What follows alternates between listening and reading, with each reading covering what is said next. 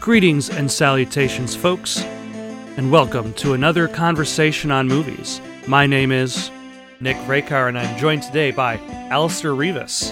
How are you guys doing? I hope you are all doing as fantastic as you look, and you all look beautiful today. Today's feature film is Come As You Are, the 2019 release, But considering this is our second episode, I feel that it's important to kind of introduce ourselves, or at the very least kind of expand on who we are, what we look for in movies. Maybe absently, maybe purposefully, what kind of stands out to us. Alistair, please take it away. What would you say is something that you generally look for when you're watching a film? Sure thing. Well, I'd like to say that when I'm watching movies, I come from more of a filmmaking background. I went to Columbia College, Chicago, finished up there in 2015, started working as a freelance videographer, independent filmmaker, and then worked at 1104. The rental company. And so my approach to film is kind of more technical than I think your usual moviegoer. I'm looking for lighting setups, cinematography, camera gear. Typically, I like to find out what the production of a movie, what went into the production of a movie, stunts, organization, what kind of industry insider news I can find, if they had a hard time producing it, if there was some studio trouble. Things like that are the things that interest me about a movie. And sometimes the movie itself might not be great, but the story of how that movie came to be might be great, or a shot came to be might be great. Perfect example would be that one shot in Old Boy where it's just a tracking shot down that hallway, and it's referenced all the time in film schools, and a bunch of, it's like one of those basic things that you need to know. Yep, that hallway fight scene has become quite notorious. Especially for, you have stuntmen, then you have cinematographers, cameramen, directors on how to tell a story, and it all becomes part of the visual language, and they become cues. They're interesting things on, what to look for in a movie other than just like, oh, was that entertaining? So that's kind of my approach to movies. But Nick, I think you have a different kind of perspective than me. What about you? How do you look at a movie? Before we get into that, I just want to ask you a couple questions in regards to your own take on film. So you like to focus more on, your focus is on the technical aspects of the thing, but it can also kind of go into the development of the movie. Do you feel this allows you to appreciate a film, not just for what is its finished product, but also for its development? Like, even if its finished product might be just fine. Like, let's say The Hobbit. Oh man, The Hobbit. The Hobbit is a film in that tries a lot of different technical aspects, such as its usage of 48 frames per second in order to better facilitate a 3D experience. That glorious 48. Yeah, absolutely. That nobody else picked up on. There's stuff like that because you have obviously Peter Jackson, known for the epic and incredibly masterful Lord of the Rings movie that brought the stories to life. And then you have The Hobbit. Do you feel this enables you to just appreciate these films a little bit more than perhaps like your average moviegoer? Because you might look at that hallway fight scene in Inception. Oh yeah. And like a just anybody might see that fight in Inception and say, wow, that was, it's really cool how they managed to do it. But, like, you'll go the step beyond and you'll say, but how did they do it? Not that it hasn't been done before, you know. Like, clearly with great Nolan, money, they have great production. Yeah, Nolan clearly tapped into Kubrick, and obviously the greatest movies, you know, have some reference to Kubrick or some sort of lineage to callback to him. But it's not that it hadn't been done before. We just hadn't seen it in forever. And especially in order to push the story forward, it wasn't used as just a frivolous gimmick. It was pushing the story forward.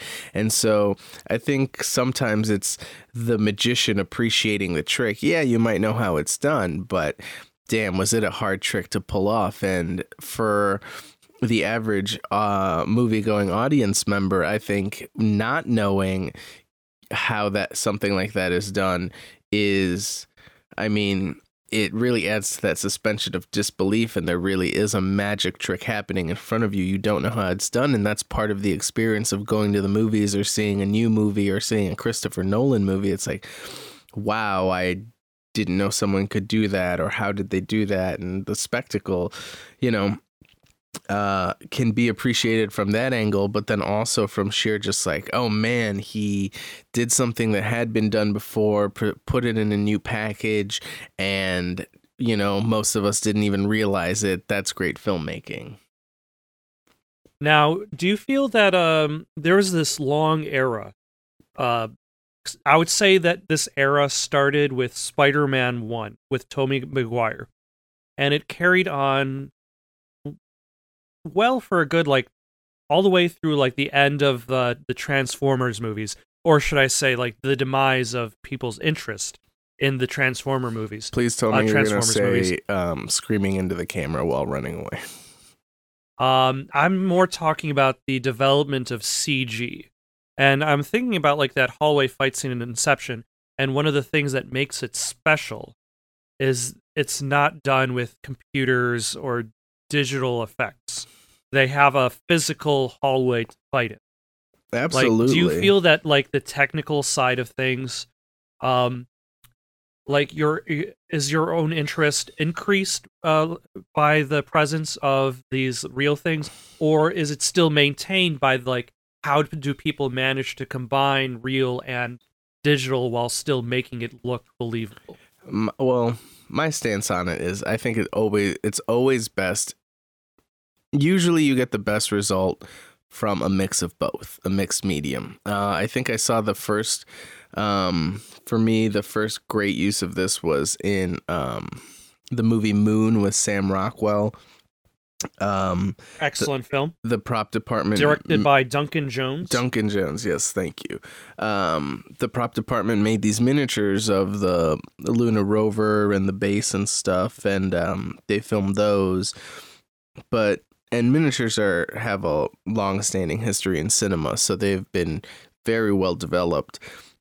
But then the VFX team went over all, if not, or most, if not all of it with digital, with CGI, and it just gave it, you know, more realistic lighting, a little bit more texture. But you had all the perspective, and the scale was there, and the material was there. You had basically the miniatures acted as incredibly great reference for the VFX. They didn't CGI create arts. These things out of nothing. Right. So they're grounded in some reality. And I think that's always going to give you kind of the best result. That's not to say that CGI or VFX can't be amazing on their own. But also practical. People worked really hard and for a long time on practical effects for the first 100 years of filmmaking. I think my favorite movie to point to is John Carpenter's The Thing. Some of those effects that get is an amazing, incredibly crazy effect. Yeah, Yeah, absolutely. And if you haven't seen John Carpenter's The Thing, I mean, it's got a kind of a slow first act, but after that, you are going, man. It's a little disappointing that its sequel decided it wanted, or should I say the production of its sequel decided they wanted to have only digital effects. Yeah, I think they were going for before. It was in homage in a sense to say that before we were in the practical world. Now I think they were trying to make like a landmark production of we've transitioned to full CGI, so now we can do it all in CGI. The CGI is it wasn't like that at all. Originally, they had practical effects in the sequel, and there are videos I could send you that show the practical effect in the sequel, but the the producers were like, no, CG is what's popular now. Studio heads. I blame studio heads. But all that said, the story behind the story is always very interesting. Like I said, how an actor taps into a role, how a production gets made. I love how Adam Savage gets super into his props and even says, the makeup of his props and the weathering tell their own story. But that being said, all of that is always in service to the story, and that becomes the foundation of the movie. Like, you can't have sweeping shots if the story doesn't call for it. You can't have crazy set pieces if the story doesn't call for it. Well, Michael Bay would disagree with that. You can have sweeping shots whenever you want. Damn, you are right. That is an epic bagel that Michael Bay shot. Like, he'll make a morning bagel look good. But as you're saying, you have so much of an interest in the story behind the story. I know my own interest in film leans towards the story itself, the narrative, the plot that drives the film, and my own interest is largely based around my own interest towards becoming a writer myself. I do not have the working experience, I suppose. Although, what does an unpublished writer consider working experience other than writing and not being published? I did go for a master's in creative writing fiction, completed that. That's generally where my focus tends to lie. I did not realize you were a master of writing. Kudos. I'm no longer the student. I have become the master. But, like, you can consider one of the reasons why I tend to lean this way, especially when watching movies, TV show, whatever, is you could have the greatest actors, but give them terrible material, and it doesn't matter what's going on. Like, Patrick Stewart isn't going to elevate the material of Emoji Movie above where it is. Halle Berry is not going to take her Academy Award winner for Best Actress and make Catwoman into a decent film. Like, these things at their core, their storyline, their dialogue, their written word, are just so bad that you could replace the actor, but still maintain the low quality. Like, I feel like Halle Berry especially gets a lot of flack when Catwoman came out. Like, they were like, "Oh, she was terrible in that role," but who would have done better? Patrick Stewart. I think Patrick Stewart would have done better. Engage number one. Which I do think he elevated the Emoji Movie, and in fact, I think he elevated Poop. Who is not the same now that Patrick Stewart has played with that role, so to speak. But I'm done. but also kind of consider some of the best performances.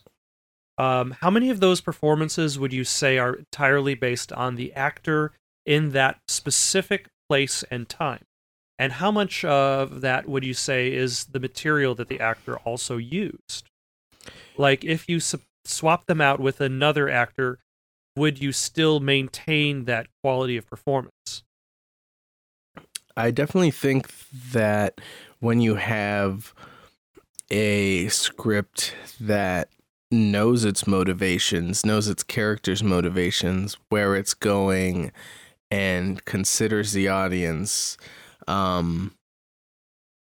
it has a higher chance of not only succeeding, but of bringing out great performances from actors.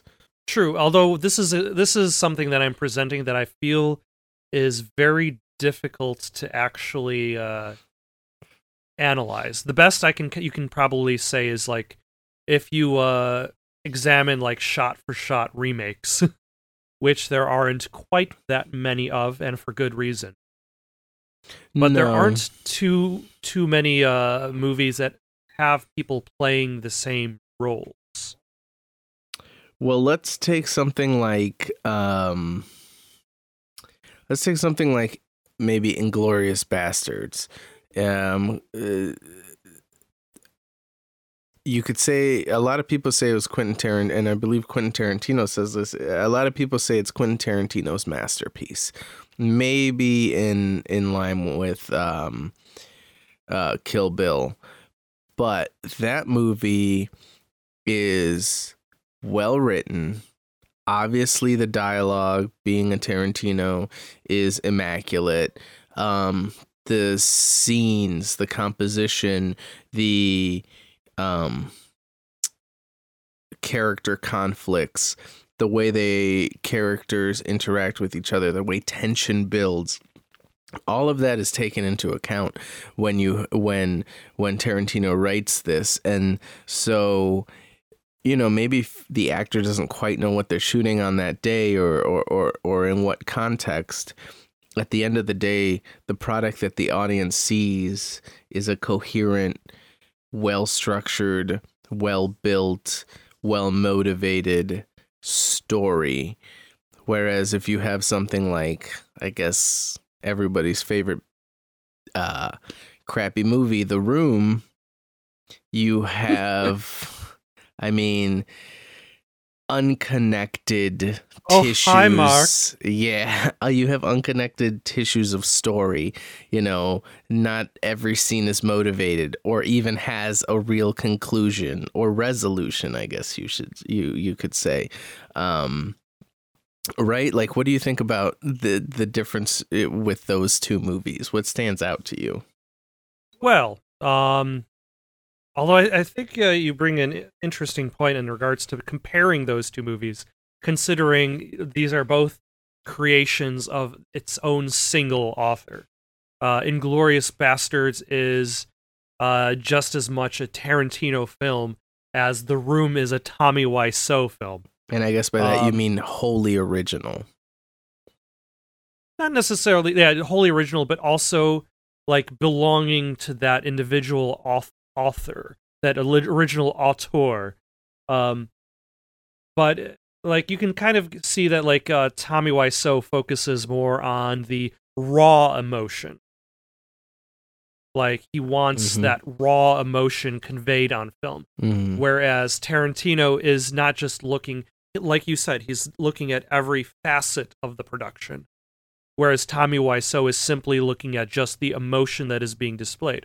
Although, I feel as though your point in regards to Tarantino looking at every facet of the production, even though I tend to lean towards looking at the stories that are being told, even though you might tend to look at the technical side of things, all of these things combined are what is required to create cinema. Ah, yes, cinema. I agree with you there, because you're right. I think it does take more than just a good story, because if you have a good story and yet bad actors, let's say, or a good story. And actually something that a lot of people say is sound is 60% of a film. Bad audio. Could there's kill your story. There's a YouTube video where it shows it takes the last scene of E.T. and removes the John Williams score and adds in like the isolated sound effects, and it's just like that scene is pretty much held together by the music. Yeah, so it takes a lot to definitely make an impact on your audience. And with that, I'm wondering, so you're a narrative-focused, I guess we'll call you a critic, if we will, in the second episode. I guess we're declaring ourselves critics now. So everybody's a critic. So what would you consider, I guess my question is, what is your favorite movie, or what is a movie that holds the highest standard of story in your eyes? So I don't really know if I feel it's almost impossible to come up with like a favorite anything these days, but there is a series of movies that I've spent a lot of time recently thinking about, not just considering like what made the original so good and what made the sequels so bad, was The Matrix. And I feel as though The Matrix as a story is perfect. It does everything it needs to do. There is no wasted moment. Like, back in the day, you can probably critique it for the whoa of Keanu Reeves. But also you could argue that sort of thing is part of the presentation. Part of the presentation of it being an action movie from the early aughts. Was it the early aughts or the late 90s? It was. Have I become old? Literally 1999. That was 1999. Like an action movie from 1999 with Keanu Reeves is going to have Keanu Reeves saying, "Whoa, I know kung fu. It's what if the people you're wanted. Me and I'm me, what number am I?" No, that's a different movie.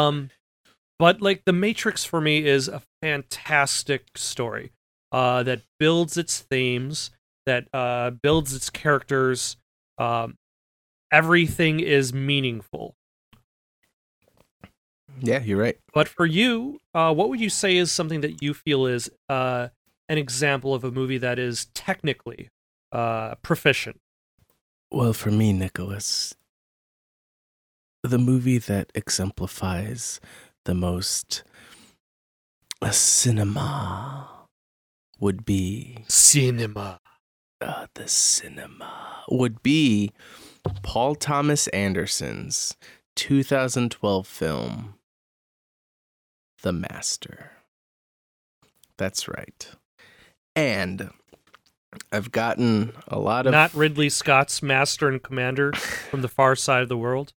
I hear that's a really good movie, though. Haven't seen it. Sorry, guys. You haven't seen it? Haven't seen it. It's kinda, actually not bad. I know, yeah. I kind of want to. Just, missed the window, didn't see it. But no. Paul Thomas Anderson's... It sailed right by? Paul Thomas Anderson's The Master is my all-time favorite movie. With Joaquin Phoenix and Philip Seymour Hoffman, you have a younger Rami Malek and... that one guy whose name I can't remember that looks like Philip Seymour Hoffman. Yes, that's actually his name. Mm-hmm. He had to have it legally changed to the one guy who looks like Philip Seymour Hoffman.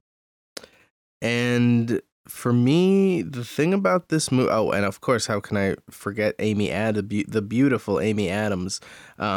Jesse Plemons is his name, Jesse Plemons. But that movie shot, I think, 60% on 70mm IMAX film, is beautiful. has incredible performances by Joaquin Phoenix, by Philip Seymour Hoffman. It's visceral. I find it incredibly visceral. And it almost has kind of no point, which is what most people's qualm tends to be with it, which is what I find most people have a hard time dealing with, is that it's...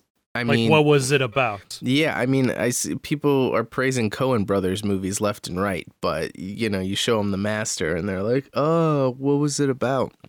You know, not that I don't like the Coen Brothers, but it's just one of these things where you meet someone, a character, Freddie Quell, Joaquin Phoenix's character, and he essentially meets his exact opposite, Philip Seymour Hoffman's character, whose name right now escapes me. And it's basically a story. Lancaster Dodd. Lancaster Dodd. That's right. That's the most ridiculous name ever. But he, to me, it's basically a story of is it the id and the ego, you know, or the ego and the super id, something like that. I think it's the id and the ego, the carnal nature of Freddie Quell and Lancaster Dodd trying to suppress the animalistic carnal needs of man for a better tomorrow, you know, trying to be more civilized. And basically you see the debauchery of this one character, Joaquin Phoenix's character, in what a lot of society thinks is like kind of the Leave It to Beaver perfect era, you know, the 50s, 60s. But the movie starts off with a whole bunch of sailors. The movie starts off with tumultuous waters. All right. One of my favorite opening shots of all time. And it just shows that nostalgia ain't what it used to be. You know, it's like you think of the times. This old man. She ain't what she used to be. You think of the times of old, of the 60s and 50s, as like the good old days, but you have this guy coming back from war. He has PTSD. He's an addict. He goes to the party. He's looking for sex. He wants alcohol. And then he finds this, I hesitate to call it a cult, but there are some, what is it? H.P. Lovecraft type. Not H.P. Lovecraft. Who is the Scientologist guy? Well, before you get into too deep of summarizing the entire movie, go see The Master. Like, it's amazing. Go see The Master. Visceral. It is a doesn't necessarily have a. I can't guarantee you'll like ending. It, but it is a very well made movie, and both Philip Seymour Hoffman and Joaquin Phoenix were excellent. You are right to stop me, because I could talk about that movie all day. Especially since we have other subjects to talk about. That's right. You have an idea on how to save theaters. Oh my goodness, Nicholas. Have you heard of my idea to save the movie theaters? Because I don't know if you've noticed. Oh my God, I have heard of your idea, but I don't know any of the specifics. Yep, we'll just dust it off in the bin. Move on to the next topic. But listen, I got this idea to save the movie theaters. You know how there's this global pandemic going around? Well, absolutely not, but because I live under a rock. Well, get off out that rock and don't go to the movie theaters because there's a pandemic. So. Also, I probably can't anyway because they're all closed. Yeah, most movie theaters are still closed. I think a few are open, but so this is my pitch here. All right, throw your pitch. movie theaters should not only be playing the newest releases, but they should dedicate about 4 or so screens to the equivalent of a streaming service. I know, it's crazy. Hear me out. Wouldn't you want to go to a movie theater with a huge screen and an incredible sound system just to watch Schitt's Creek, let's say, and they have, 4 episodes in a row, and then you can just go outside, leave, or you can see a few episodes of The Office at a lunchtime and then go back to work? Would you go to a theater if there was, they have the bar outside, whatever restaurant they have nearby, and then you pop in and you go see an episode of Planet Earth in the big screen, and then you can leave? That's what I'm thinking. I'm thinking that movie theaters should have a little bit more flexible of a screening schedule, some friendlier content, and possibly some older movies as well. So instead of just showing the newest movies every weekend and trying to make their revenue off that, they have more of a rotating schedule where in 2 screens they show, blocks of television shows on these huge screens and great surround sound. And on 2 other screens, they show older movies, movies from a few years ago, classic movies. And on at least one of each of those screens, you'll have a room where you can use your phone, you can take texts, you can, be a little bit more interactive and chatty. On the other screen, you'll be just a little bit more quiet, paying a little bit more attention, a little less disturbed. And then you can have people hanging out, kids hanging out outside, people with money rotating through the door, and you don't have to have a 2-hour wait for the next viewing and all that. I mean, what would you think if you could watch some of your favorite shows on the big screen? I suppose there is the convenience of watching them at home, though I would agree that theaters have to think about what it means to diversify. Just trying to chase the latest big screen releases is going to be tough, especially considering that Warner Brothers has already announced that they are going to be releasing all of their 2021 films, both in theaters and on HBO Max. Which I think is a smart move considering the times. It is a very smart move for Warner Brothers.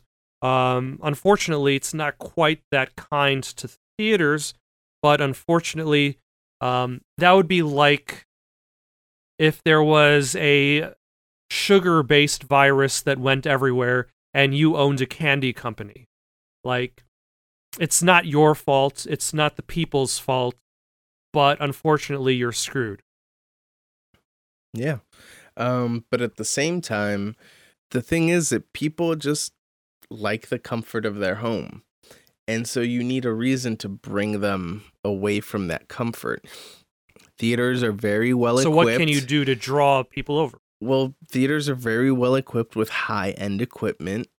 I think a good chunk of people have 4K TVs, but not everyone has a 4K TV. I think now is about the time that I think we're going to see a big shift to 4K, but even though that might be happening, also, people don't pay attention to their audio setup. So the audio might not be as good. That's what I was going to say. Like, people might have that high-resolution television as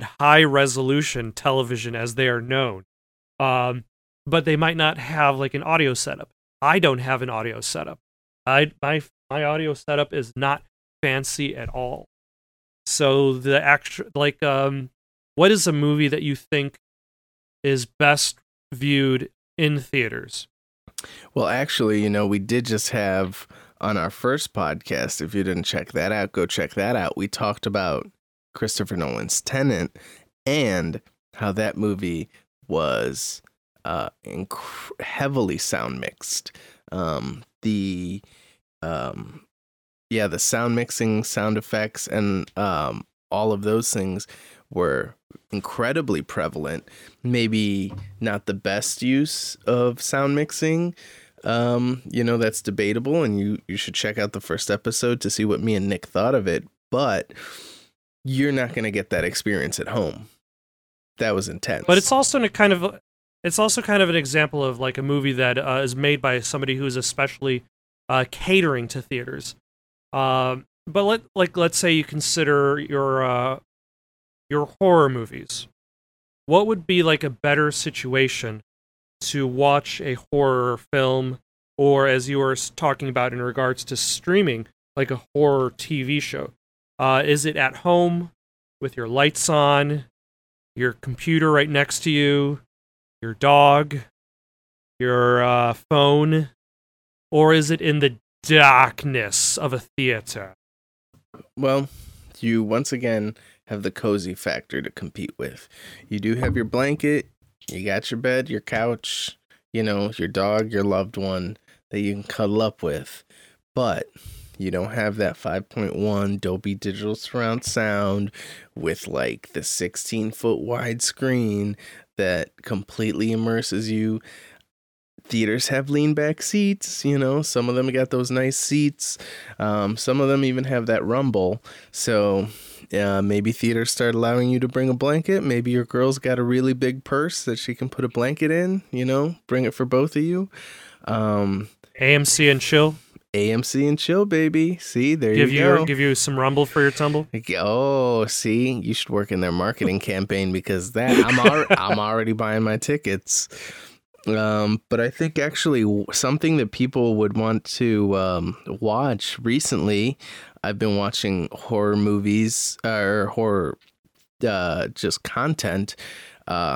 Ratchet was a good one, and then I heard good things about that. With Sarah Paulson, Ryan Murphy, obviously a great team trying to move on from American Horror Story, and I think doing a great job.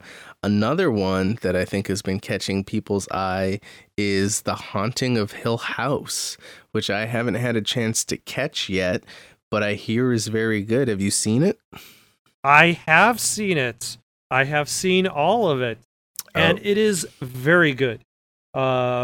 I actually just wrapped up watching the first, I guess it's the first season, but like the director, Michael Flanagan, the creator, Michael Flanagan, he's gone on to do Haunting of Bly Manor, I believe. So it's not necessarily a second season as much of it's like a spin-off anthology type thing, but the first season is incredible. I hear a summary coming on. Well, you see, it's about ennui. It's about cinema. It's about but I think what I'd like to talk about is not necessarily a summary of the TV show itself. What I would like to talk about is Haunting of Hill House is based on a novel by Shirley Jackson. It is not the first time that anybody has tried to adapt said novel. There have been two more that I know of. There's The Haunting from, I think, the 60s. I've not seen that version. There's the other movie, also called The Haunting, from the 90s, which starred Owen Wilson. Liam Neeson was in that one. Did you see that one? I did see that one. Yeah, The Haunting. And it, I just remember that there was a fireplace scene where it might have been Owen Wilson gets basically decapitated by this huge lion head that comes swooping in. Yeah. Yeah, that was pretty cool. Yeah. It like swings in on like this. But that's something. That is, I feel, something that can be talked about for a very lengthy period of time. the entire idea of what it means to adapt something. But it is because of the nature of like this TV show not necessarily sticking to the original material. Like it features character names, it features the house, but it takes a lot of liberties with the storyline. And in so doing, what it creates is something that resembles more of a Stephen King story than necessarily what it might have originally been. And that is something that I feel is interesting because, so when it comes to movies, there are generally is a wave of films that are like each other. When The Ring came out, there was a huge wave of American movies wanting to bring over that Japanese feel. When Halloween came out, there were slashers. When Paranormal Activity came out, there were found footage films. Even M. Night Shyamalan has a found footage film. But when it came out and made lots of money, it kind of garnered more attention for Stephen King more specifically, but it hasn't really brought about a wave of Stephen King alikes. And I feel as though I keep saying it wrong, Haunting of Hill House is one of those things that it is something that actually is a like to Stephen King. And I don't want to get too deep into the summary or into the spoilers for that matter. Right. But watching Haunting of Hill House, the third episode is what really kind of drove it home for me, that there's these Stephen King-esque characters. There are characters with supernatural abilities that are never quite explained. The house resembles more like the house of The Shining. You have the kids who come back to the house, almost like it. You have a character who has to count to a certain amount in order to maintain his grip on reality. You have a character who has a connection to somebody else. You have a character who has the ability to detect things by some sort of like a psychic means via empathy. And I feel as though all of those things are very much in line with Stephen King. And I am going to read to you. Oh. I'm going to read to you a quote from Stephen King. I'm ready. That he wrote for an article in Entertainment Weekly. He wrote, "Big movies demand big explanations, which are usually tiresome, and big backstories, which are usually cumbersome. If a studio is going to spend 80 or 100 million in the hopes of making 300 or 400 million more, they feel a need to shove what it all means down the audience's throat. Is there a serial killer? Then his mommy didn't love him. Insert flashback. A monster from outer space? Its planet exploded, of course, and the poor misunderstood thing probably needs a juicy earth woman to make sexy with. But nightmares exist outside of logic, and there is little fun to be had in explanations. They're antithetical to the poetry of fear." Wow. And I feel as if there's like a lot of things that aren't like that's what makes Haunting of Hill House so much a Stephen King story. Is it worries less about explaining what is going on, or should I say why things happen, as much as it introduces things and it builds off of the existence of like those empathy psychic abilities and says, well, if this person has this ability, what does that mean for them as a character? And I feel like after you said it, it really articulates kind of, he's right in terms of like, yeah, you could explain where this came from or why it happened or this or that, but is that really horror? Or, really horror is like, why is this happening? I have no idea why this is happening to me. Where did it come from? You know, how did it get here? What's it doing? And what, you know, it's the unknown that really scares us. And earlier today, you were talking about The Thing. Like, even by the end of the movie, you still have only a vague idea of what the thing actually is. You've got some means of figuring out who's infected by it, or who's actually this creature living amongst you. But that doesn't necessarily mean you have necessarily that understanding of what it is. Versus, say, like the Alien movies. By the time you get to Alien versus Predator, you know everything you need to know about them. Yeah. Yep. There are no mysteries. Is it, would you consider it an homage or a ripoff of Stephen King? I would say it's more of an homage. Like, if it was a ripoff, then you would have, like, exact shots.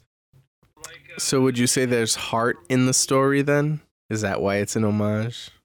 I would say there's more heart than hijinks within this interpretation of the inspiration of what is a Stephen King story. So, would you recommend watching it?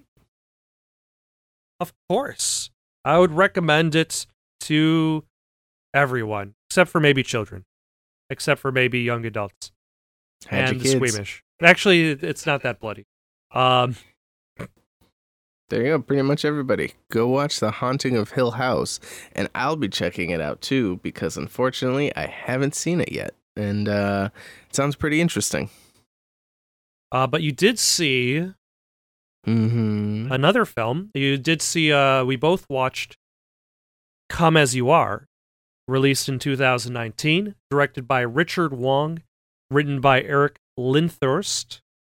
It is the story about three young men, all of them people with disabilities, who take a journey up north to Canada, where they have heard about a brothel that caters specifically to people with disabilities for the intent of losing their virginity. That's right, Nick. As human beings, we all have needs. And some people have a harder time meeting those needs than others. So, what I'm trying to say is, everybody's got a virginity, and everybody's trying to lose it. Everybody? Everybody, though? I'm pretty sure. Come As You Are. What would you say your more general thoughts on the movie are? Like, as a whole, what did you think of the film? So, I liked it. I actually thought it was pretty heartwarming. I think the movie thought it was funnier than it actually is, but it wasn't a super huge detriment to the movie. At the end of it, it was enjoyable, it was wholesome, and it was fun. It was heartwarming, I think. What about you, Nick? What do you think about it?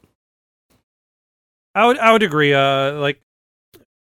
From my own viewing, I felt like the first half, the time it takes to introduce its characters, introduce its plot, is very kind of like a mixed bag of hijinks that aren't really there for any given purpose other than to just create obstacles for the characters.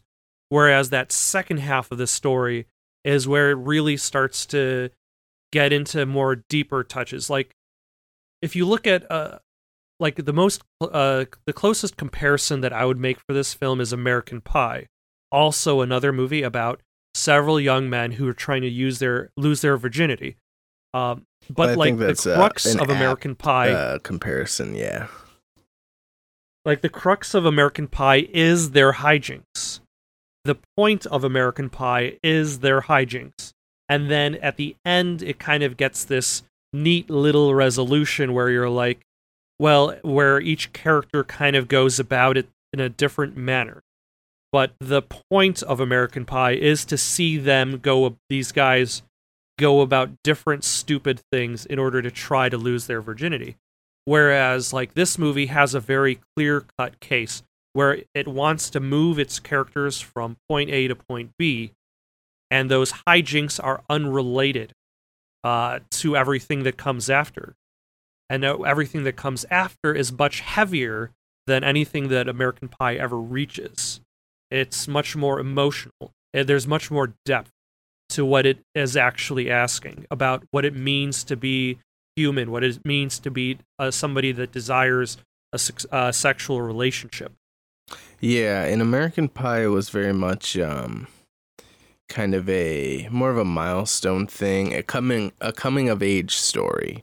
Whereas in this movie, in Come As You Are, it's more of an empathy journey of a perspective that not a lot of people have, but to know that there are people out there with this struggle of just trying to find almost essentially a basic human connection, because a lot of society has disregarded them, is more touching, is deeper, and kind of more important of a story to tackle than anything. Yeah, American Pie could have done. Obviously, that was a movie for the masses to, you know, make as much money as possible, but to then take that kind of same, I guess I don't want to call it the same structure, but that kind of maybe entry point to then unfold the lives of three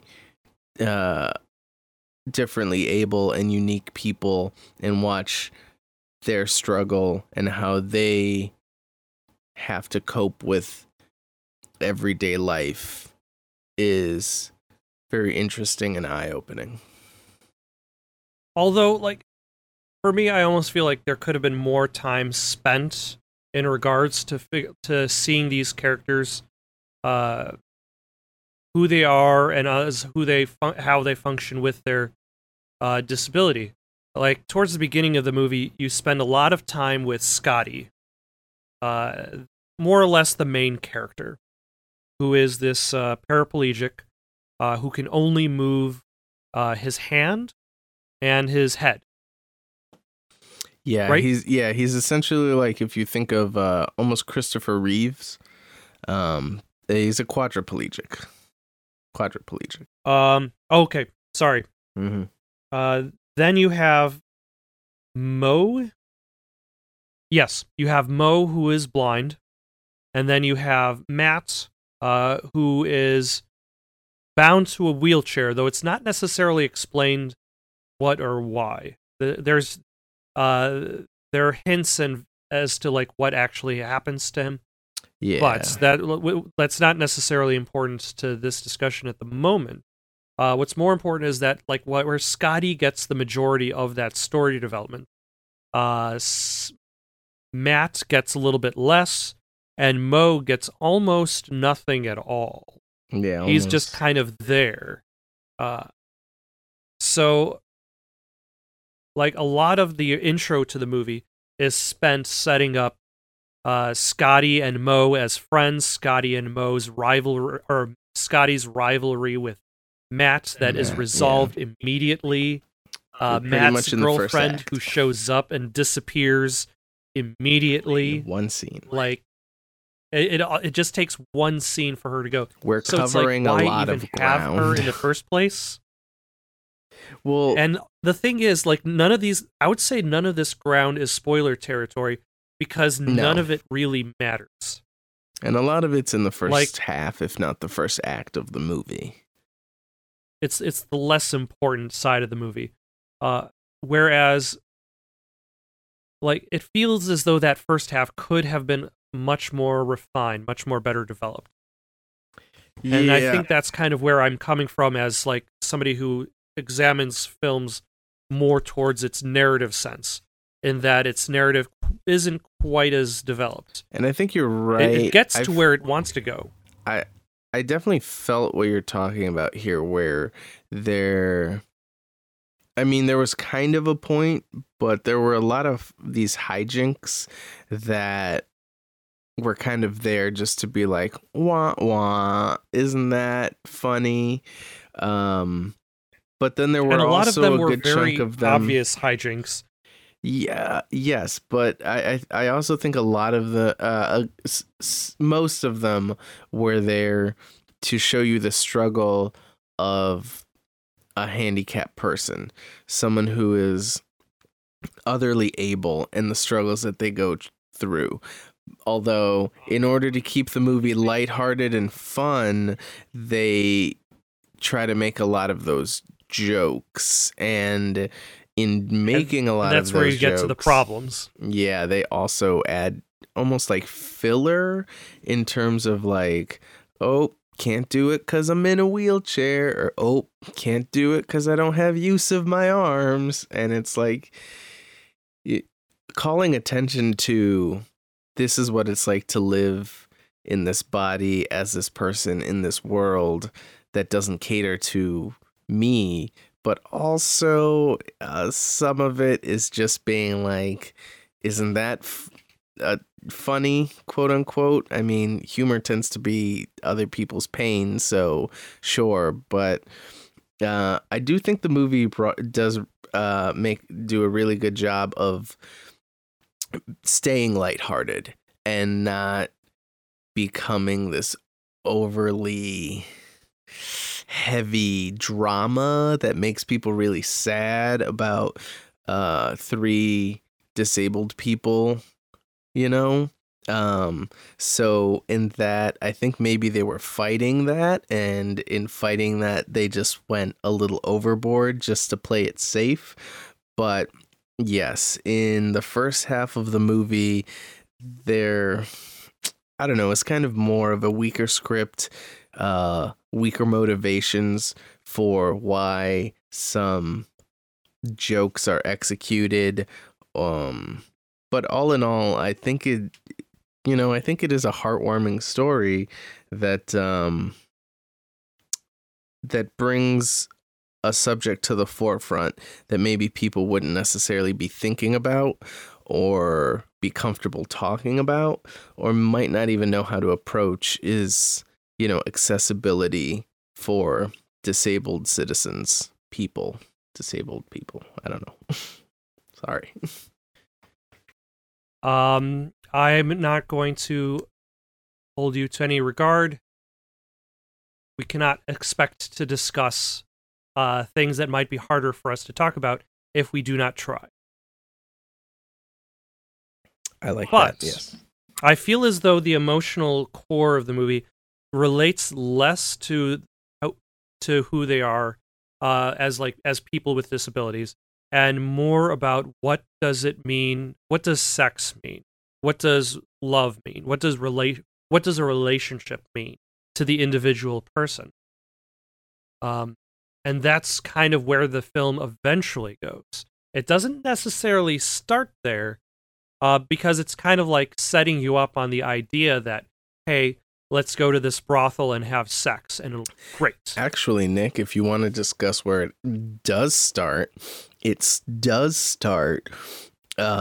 with an adolescent man having morning wood, and his mother, also known as Jean Garofalo, walking in, not batting an eye, picking him up, putting him in the bathtub, and then scrubbing his genitalia, because once again our main character cannot move his arms, but I think that's kind of like what sets up Scotty as a character who, you know who he is, you know what he has to deal with day in and day out, better than you know necessarily Matt or Mo, because you see him on his daily activities, you see him with his caregivers, you see him at home, at the clinic. Yeah, and he, for all intents and purposes, has it the roughest. He is the quadriplegic. Matt is the paraplegic. Mo is blind. I don't know if he's fully blind or partially blind, but he's legally blind, so it doesn't really matter. But Scotty has essentially the raw, quote unquote, the rawest deal. You know, he has to deal with, there's a few scenes where he wants to make a toast and the person next to him has to lift his glass for him, and he has to signal for that. He has to tell them, lift my glass, I want to make a toast. So once again, it's just the movie putting you in their shoes. But that's also, I think, is something that works for the movie as well, because you can see the development of the characters as the movie goes on, based on how they interact with each other. You can see how these characters are based on like how they learn to live with each other. And that also makes for that more meaningful second half. Mm-hmm. The movie has a tough job of really, I mean, I guess it's not crazier than any sci-fi movie you've ever seen, but it does have a job to do in terms of you have to get into their world, understand their struggles, know and sympathize what they're going through before you can get to kind of the more emotional, nougaty center, the richer story on the inside. And the story does eventually pick up. But what were your thoughts in regards to the more technical aspects of the film? So a lot of this movie didn't have anything that was crazy technical. They spent most of their time inside, which I guess is just studios or sets. A good chunk of the movie, they're in a car, which could be green screen or it could just be them on a hitch. And then, yeah, I don't know. There's no exotic locations. There's no crazy camera movements. There's no... Probably the most camera work I think that was done was in Chicago on the bridge. Was their big... Like, they had a very specific shot they wanted to do. And the beach scene, but we don't want to get too deep into that. But like that Chicago bridge scene, they were like, we need to have it at this time of night with this with the lights on in the background. Oh yeah. Oh, there's a scene that for some reason they decided to get a Chicago film permit, pay for that thing, get a whole bunch of crew and put them right in the middle of Wacker, get on a bridge and just film a scene there. So, but I believe one of the reasons that we watched the movie, you were telling me something about the making of the film. It was blacklisted and the Chicago... Yeah, absolutely. Media Group, was it? It's the, I have it written down here. Yeah, so Come As You Are is actually produced by a production company called Chicago Media Angels in association with The Blacklist. And if you don't know about The Blacklist, it's a super interesting group that basically takes scripts that circulate Hollywood but don't get made due to, I don't know, studio interest or not being super viable for a large national demographic. And they get on this list called The Blacklist, and then because they're interesting, because people read them, script readers from different studios read them, and they say they acknowledge that they're well-written and interesting stories, but the execs won't necessarily greenlight them. Chicago Media Angels is a Chicago-based production company that helped fund this movie, and that is why they are in the middle of Wacker Drive on like the LaSalle Street Bridge, showing the beautiful cityscape that is Chicago, basically at sunset. And it is one of the more beautiful shots that you see in the film, but it's very out of character. I think Matt, the paraplegic, is actually talking to a character we've never been introduced to in a location we've never seen or referenced. And it's kind of just put there, I think, to, you know, represent. Gotta represent Chicago. Gotta represent. And, you know, I love the city as much as anybody, but I think you would agree, Nick, that the shots are supposed to be in service of the story, not in service of the production company. Correct. Like, if they were actually taking a journey north, would they stop in downtown Chicago with a medical van? Like, where would they even find parking? But I suppose that's especially going beyond the point. You could almost argue all cinema is a little bit of a contrivance. Like, and sometimes the entire idea of getting characters from point A to point B, you just have to accept that they found parking and they decided, yes, it's a good idea to go night drinking in the middle of the city. Yeah, but that's one of the more, I mean, you can tell they really tried with that shot. I mean, it looks amazing, but once again, it's like kind of out of nowhere. Yeah, like, why are we out there? Why are we spending time with this character who you know is not going to show up in the next scene? Exactly. But then to get back on kind of the story or the heart of the movie, well, let's get past the first half that was a little weaker, and there was a whole bunch of just kind of getting past a bunch of stuff to kind of the more poignant, important, interesting, and honest parts of the story. It's a very diverse cast, and they seem to try to tackle a lot in terms of just, I guess, acceptance is a good way of putting it. There is a kind of a love. There's a love story between Mo and the van driver, because none of them can drive. Sam, played by Gabori Sidibe, Gabori Sidibe. Of Precious fame. Okay, so that is Precious. I was wondering. And there's a connection there. She's kind of a bigger girl. And later we find out she has diabetes.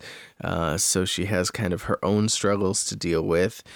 But though that plot element also doesn't go anywhere. You know, there you go. There's that half and half we were talking about. But it's nice that I think Mo is so kind of timid about the whole brothel thing that he very much outwardly prefers a more natural, intimate connection, whereas Scotty is just doing it kind of for the American Pie reason of, oh, I gotta get laid because I'm crossing this age threshold and it's what's societally expected of me. Where then the Matt character, he kind of has no problems getting with girls, but he does have that one scene with his girlfriend that only lasts one scene where you find out he has a girlfriend, and by the end of it, he no longer has a girlfriend. He doesn't necessarily have a problem attracting women, but he does have a problem closing the deal, let's say, just because, you know, he has some medical issues and he's the old soldier isn't as reliable as he would like him to be. And, you know, those are all things that they have to deal with and talk about and be honest with their partners about. And so that's a lot of the reason why I like the movie, because it seems there's just a lot of heart you know, you sympathize with these characters, you empathize with them, and you just, you want the best for them because they haven't done anything wrong. They don't necessarily deserve this. Not to say that it's a punishment and it's a terrible way to live, but, you know, they long for more and you want them to be happy. Well, I would also agree that, like, by the end of the movie, like, even though it started off poorly, by the end of the movie, I did care about all the characters involved. I actually cared about who they were, not necessarily, like, even if their initial plan to go up to a brothel and get laid went on its own unique set of events, and it had its own ending that may not be quite at the same place that they were expecting to be. Mm. I do feel that by the end of the movie, I actually did care about their plight, who they were. And that was, and I feel that's what makes the film affect. It may not make the film as perfect as it could be, but it definitely makes the film effective. Yeah, by the end of it, I think everyone's humanized and everyone's motivations are very real. And the motivations aren't necessarily to just have sex, lose your virginity, get laid, whatever it is. The motivation is, can these people ever find a real connection, a real relationship? And they all struggle with that. And I think, in a way, Scotty and Matt kind of find it together. You know, they find it with each other, with their parents. Something that we haven't quite touched on is communicating how they went on this trip.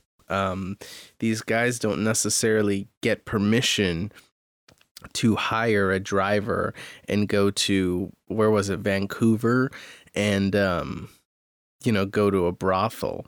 Matt has these very... Though you could say that also kind of sets up, that is what sets up the hijinks. A lot of the early, the first half of the hijinks in the movie result from them trying to keep this from their parents. Yeah, and there's almost a non-payoff when... Well... Maybe I shouldn't go that far into it, but you can basically say it doesn't really pay off that much.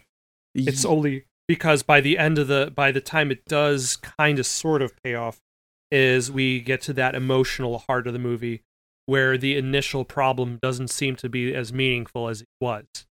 Exactly. So at that point, yeah, exactly. And so the way these guys do it is they've all saved their money here and there. And Scotty convinces Matt that this is a good idea. They both convince Mo that this is a good idea. They hire a driver. At first, they don't tell her what they're doing because there is shame. There's shame involved in, hey, we're trying to, you know, have sex. It's a thing that's very hard for us to go about normally. But this facility has, you know, considers us. Eventually the driver finds out and she's all right with it. She's like, okay, I don't think that's weird at all. I think that's, you know, natural and something that, you know, you're kind of entitled to. Although you can also say that's a subject that's a little bit, that's just kind of like a small part of bigger idea. The idea that, like, there are certain people that you can't really discuss the entire idea of having a sexual relationship with. Like, nobody, like, you're almost, society almost shames you into hiding what you want.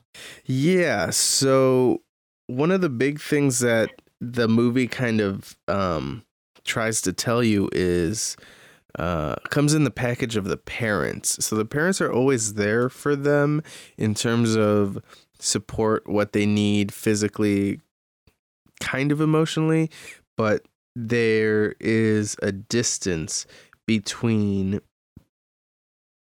the characters and their parents, because I think at some point the parents become numb to the struggles of their kid, kind of the way society becomes numb to the struggles of the handicapped society. All they see is the required needs that caregiving takes care of.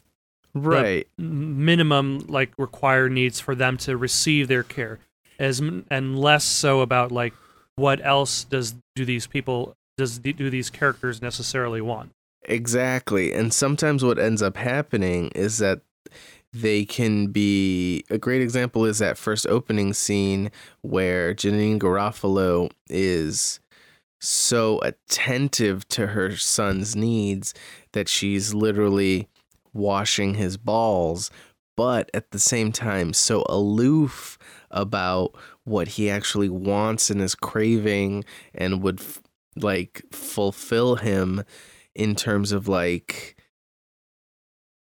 a partner. Like, she's touching him in his private area out of necessity, but he really wants someone to touch him there out of love and intimacy, you know. Though, I suppose if I had any final thoughts in regards to the film, I would probably say that this is less about, like, it starts off with his idea that he feels as though the thing that is missing from his life is sexual contact. Mm. But by the time we get to the end of the story, what he feels he is missing in his life is personal contact. That the personal contact that he has with his friends is more meaningful than the sexual contact that he had with the people, with the lady in the brothel. Yeah. Would you say your final thoughts? Your final thoughts are on the movie. Well, all in all, I thought this was a heartwarming movie. It was good. It was funny. Yes, it could have been better at times. Sometimes the script seemed a little weak.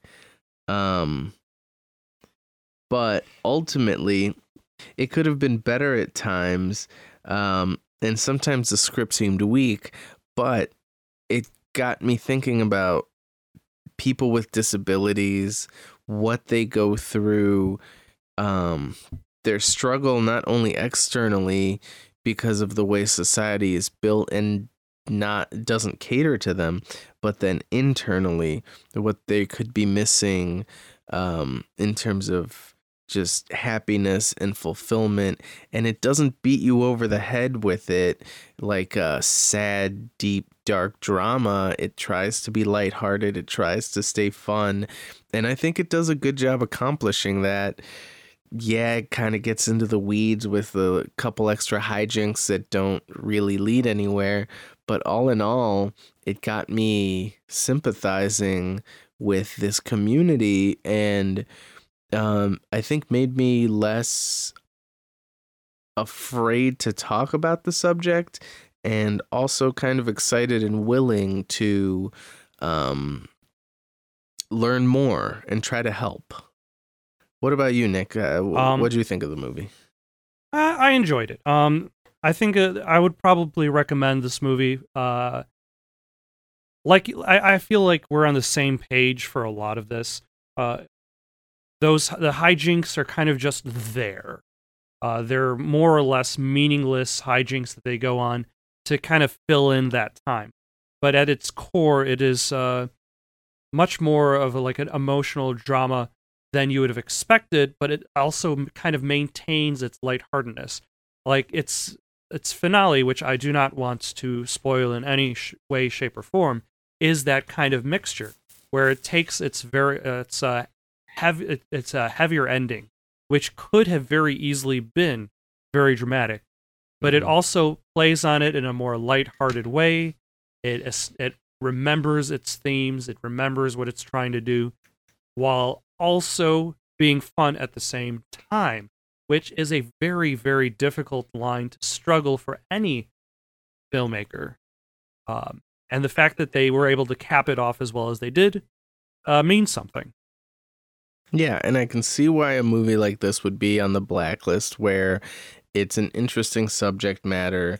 It speaks to an underrepresented community and might not be a studio executive's idea of a big blockbuster film, and why the Chicago Media Angels would want to support it, you know, and give it wings, as it were. Let's see. So go see Come As You Are. I saw it on Amazon. It's on Amazon Prime. I think it was $4.99. You could to rent it, and you know, I think it's worth taking a look at.